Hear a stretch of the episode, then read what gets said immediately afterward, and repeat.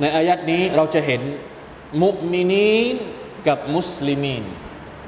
ในภาษาไทยก็มีอธิบายนะครับ อิสลามกับอีมานสองคำนี้เนี่ยมันมีกออิดะหรือมีกฎอยู่อย่างหนึ่งอิซัจตมะอิฟตรกะเวลาที่มันอยู่ด้วยกันสองคำนี้มาอยู่ด้วยกัน อิฟตรกะ ถ้าตัว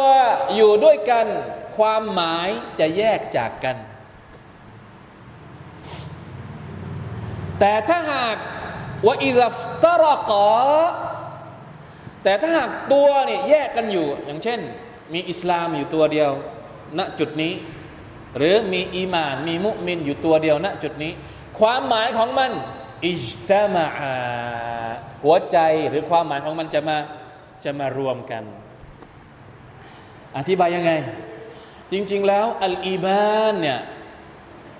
มันจะเน้นไปทางความเชื่อไปทาง เวลาที่เราบอกว่ามุมิน หมายถึงคนที่มีความเชื่อต่ออัลอสุบไบร์ตะลาเป็นเรื่องของข้างใน ในขณะที่อิสลามเป็นเรื่องของข้างนอก การละหมาดการถือศีลอดเป็นเรื่องของเปิดเผย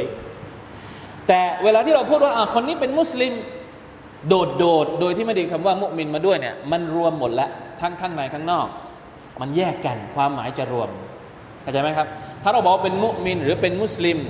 แยกกันเนี่ยความหมายมันจะรวมและระหว่างข้างในกับข้างนอก แต่เมื่อไหร่ก็ตามที่มันมารวมกันอยู่ในที่เดียวกันอะเราต้องแยกความหมาย ว่าอิสลามหมายถึงเรื่องข้างนอก อีมานหมายถึงเรื่องข้างใน อันนี้ก็เป็นต่ออิดะอีกต่ออิดะหนึ่งในวิชา หลักเตาฮีดหรืออัลอากีดะในอิสลามนั่นเองนะครับ